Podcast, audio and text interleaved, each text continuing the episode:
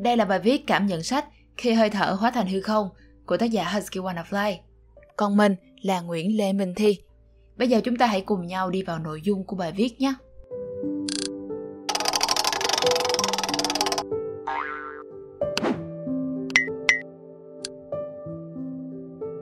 Bạn sẽ cảm thấy thế nào khi chạm vào bộ não của một người đang sống ở ngay trước mặt mình? Thứ bộ phận nhầy nhụa chỉ nặng khoảng 1,3 kg với chằng chịt các dây thần kinh ấy đang chứa tất cả những thứ tạo nên cuộc sống của người ấy. Thứ bạn chạm vào có thể là ký ức tuổi thơ của người ấy. Cây kéo y tế của bạn có thể đang đụng đến hình ảnh của cô con gái của người ấy. Liệu người ấy còn có thể cử động được tay chân hay không phụ thuộc vào độ chính xác của đôi tay bạn. Thứ bạn chạm vào không chỉ là một bộ phận cơ thể với đầy rẫy mạng lưới dây thần kinh, mà là tất cả những gì tạo nên sự sống cho con người ấy. Niềm vui, nỗi buồn, tình yêu, sự đau khổ, những bí mật thầm kín, những khát khao. Tất cả đều được đóng gói trong đó. Đó là khoảng cách gần nhất bạn có thể chạm đến ý nghĩa cuộc sống. Bộ não ấy quá nhỏ bé nhưng cũng chứa quá nhiều thứ to lớn. Cũng giống như quyển sách Khi hơi thở hóa thành hư không của bác sĩ giải phẫu Paul Kalanithi vậy. Nhỏ bé nhưng chứa quá nhiều thứ to lớn. Những câu hỏi không lời giải đáp. Paul Kalanithi không hề dự định trở thành bác sĩ. Cái thứ anh muốn được chạm đến là ý nghĩa cuộc sống. Bố anh là bác sĩ tốt nghiệp từ trường y Harvard, nhưng ông đã chọn đưa gia đình rời chốn đô thị phồn hoa đến vùng Arizona để sinh sống, để tạo ra một phòng mạch lớn nhất vùng. Arizona là một vùng đất nghèo với một hệ thống giáo dục tồi.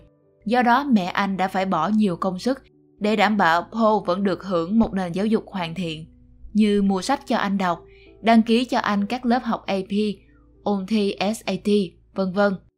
Và sau những nỗ lực ấy, Paul đã đậu vào trường đại học Stanford. Nhưng Paul vào Stanford không phải để học những ngành kiếm ra tiền. Anh vào đấy để mong tìm ra được câu trả lời cho câu hỏi đặt ra từ thời thơ ấu hình thành qua những trang tiểu thuyết cổ điển. Thế nào là ý nghĩa cuộc sống? Thế nào là sống? Cái chết đáng sợ như thế nào? Đạo đức là gì? Paul do đó đăng ký học về văn học và triết học vì anh tin nó sẽ giúp anh tìm ra câu trả lời cho các câu hỏi lớn đó. Nhưng rồi Paul nhận ra rõ ràng những câu hỏi đó quá lớn và anh chỉ ngồi nghĩ về nó mãi thì mãi mãi nó chỉ là một khái niệm hư cấu, trừu tượng, xa vời. Nếu một người muốn hiểu thế nào về sự sống và cái chết người đó phải đối mặt với nó. Một người phải chứng kiến nó phải gặp những người đang vật lộn với cái chết. Đạo đức là sinh ra từ hành động hàng ngày, chứ không phải chỉ là từ những suy ngẫm. Giọng nói của augustine vang lên trong vườn như một mệnh lệnh. Cầm sách lên và đọc đi. Nhưng giọng nói mà tôi nghe được lại ra lệnh ngược lại. Đặt sách qua một bên và hãy đi học y đi. Và điều đó có nghĩa là đặt sự nghiệp văn chương qua một bên. Nhưng từ đó, tôi có thể có cơ hội để tìm ra những câu trả lời không có trong sách, để tìm thấy một niềm hân hoan khác để tạo nên sự thấu hiểu với sự khổ đau và để tiếp tục theo đuổi câu trả lời cho câu hỏi rằng điều gì khiến cuộc sống có ý nghĩa thậm chí ngay cả lúc thập tử nhất sinh và lúc cuộc sống suy tàn và thế là chặng đường làm bác sĩ của Paul bắt đầu chạm tay vào sự sống. Trong quyển sách Paul kể chi tiết nhưng ngắn gọn những gì anh trải qua khi ở trường y, từ việc mổ xác cho đến những ca phẫu thuật và đỡ đẻ đầu tiên của mình. Nhưng xuyên suốt quyển sách không phải chỉ là những tự sự của một sinh viên trường y và những khó khăn chuyên ngành của một bác sĩ, mà còn là những suy ngẫm về cuộc sống. Một ngày nọ, Paul làm bài thi và anh phải rạch cơ hoành. Nhưng người giám thị đã kinh ngạc khi thấy anh rạch đó không phải là vì anh đã làm sai hay phá nát tiêu bản, đó là vì anh đã quá tỉnh khi làm như thế. Vì cắt xẻ chân tay trên xác người thường xuyên đã khiến cho sinh viên y quên mất rằng thứ trước mặt họ từng là một con người. Chỉ mới 48 giờ trước còn cười nói, còn khóc, còn ôm người họ yêu. Các sinh viên y không còn coi thứ trước mặt họ là con người. Cái đẹp của sự sống bị tiêu giảm đi và chỉ gói gọn trong các thuật ngữ cơ, gân, sụn, tim, gan – mạch máu, tá tràng. Không còn gì là tôn trọng, không còn gì là con người. Có nhiều người đã kinh hãi và tự hỏi rằng đây là điều mà hậu thế đối xử với họ sau khi họ chết đi sao. Có sinh viên ngành y khi trải qua điều này vì cảm thấy như người thân bị xúc phạm, đã yêu cầu bệnh viện trả lại xác mẹ mình, Dù khi còn sống, bà đồng ý hiến xác và đem cái xác đã bị rạch phân nửa ấy về chôn. Anh ghi lại trong một buổi thực hành mổ xác của một người chết bị ung thư tuyến tiền liệt. Một lần nọ, trong lúc cho tôi thấy những phần bị hư hỏng trên xác người hiến tạng, giáo sư hỏi, ông ấy mấy tuổi vậy? 74, chúng tôi đáp. Vậy là bằng tuổi tôi. Ông ấy nói, bỏ ống khám xuống và bước đi. Và vấn đề đó không hề biến mất đi, mà nó chỉ biến đổi sang dạng khác khi anh thành bác sĩ trong bệnh viện. Những bác sĩ non trẻ thường chỉ tống vào mặt bệnh nhân số liệu và dữ liệu. Tôi phải báo tin buồn là chị bị ung thư gan và chỉ còn sống khoảng một năm. Khả năng sống sót sau ca mổ là rất thấp, chỉ có 10%. Anh ta sẽ sống sau ca mổ, nhưng là sống đời sống thực vật. Họ đối xử với người bệnh như là một vấn đề cần phải giải quyết và họ áp dụng phân tích thiệt hơn của một cuộc giải phẫu như là phân tích chiến lược kinh doanh. Về ngắn hạn là thế này, về lâu dài là ra sao? Nếu anh không nghe tôi thì ráng chịu. Nhưng Paul dần nhận ra rằng trị bệnh không phải chỉ là như thế. Trị bệnh không phải là quăng một mớ thuốc vào mặt người đó và bắt họ uống theo đúng lịch trình như một con robot hay là đưa ra phân tích thiệt hơn cho họ. Cuộc sống không phải chỉ thể hiện qua những con số 5%, 10%, qua các dữ liệu nghiên cứu. Vai trò của bác sĩ là hơn thế.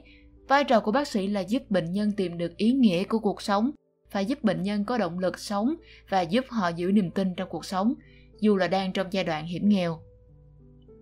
Thay vì nói rằng, thống kê thì tuổi thọ trung vị của người bệnh là 11 tháng, hay là khả năng tử vong của chị là 95% trong vòng 2 năm, thì tôi sẽ nói phần lớn người bệnh sống sót từ nhiều tháng đến vài năm. Và đối với tôi, như thế là lời nói thành thật. Vấn đề là bạn không thể biết được trường hợp của người bệnh này nằm ở đâu trên biểu đồ thống kê, liệu bà ấy sẽ chết trong vòng 6 tháng hay là 60 tháng.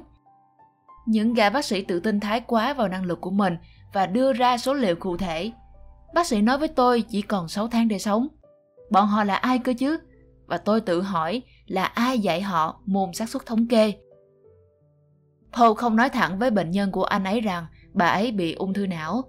Anh mời cả nhà bệnh nhân vào, giải thích cho họ mọi thứ, giúp họ chuẩn bị tinh thần và anh tránh hoàn toàn việc nói ra ba chữ ung thư não. Vẫn chưa thể khẳng định khối u này là gì, cần phải kiểm tra và giải phẫu mới biết được. Đối với bác sĩ như anh, nhìn vào là biết rằng khối u này là khối u lành và hoàn toàn có thể chữa được. Nhưng ba chữ ung thư não đối với một người bệnh thông thường thì anh biết nó sẽ như là một tinh sét đánh. Anh đã chứng kiến nhiều người bị sốc mà ngất hay là rơi vào trạng thái mất hồn khi cầm tay họ lên và thả xuống. Họ chỉ đủ sức lực để giúp tay tránh đập vào mặt. Vào lúc đó, anh nhận ra rằng nắm tay người bệnh cũng là một cách giao tiếp. Paul đã có thứ anh muốn khi làm bác sĩ, đó là trải nghiệm trực tiếp với sự sống, cái chết và ý nghĩa cuộc sống. Anh đã thấy được nó mong manh thế nào và anh cũng đã hiểu được đạo đức sinh ra từ hành động ra sao. Trong ngành y, tay nghề cao là đạo đức cao. Một ngày nọ anh phải thực hiện một trong những ca phẫu thuật não thuộc dạng khó nhất trong ngành với đồng sự của mình. Anh cảm thấy rất tự tin sau nhiều năm đứng mổ và do đó, dù biết ca này khó, anh vẫn không cảm thấy đáng sợ. Anh chuẩn bị đưa dụng cụ y tế vào phần não thì người đồng sự của anh ngăn cản anh lại. Paul, chuyện gì sẽ xảy ra nếu cậu cắt sâu hơn 2mm qua bên phải ở phần này? Anh ấy chỉ vào. Những bài giảng bay vòng vòng trong đầu tôi. Gây ra chứng sông thị? Không, anh ta nói. Hội chứng khóa trong. Chỉ chệch 2mm thôi thì bệnh nhân sẽ hoàn toàn bị tê liệt, chỉ còn có thể chớp mắt. Anh ấy vẫn cứ nói mà mắt không rời kính hiển vi. Và mình biết điều này là vì lần thứ ba mình thực hiện ca phẫu thuật như vậy. Chuyện đó đã xảy ra.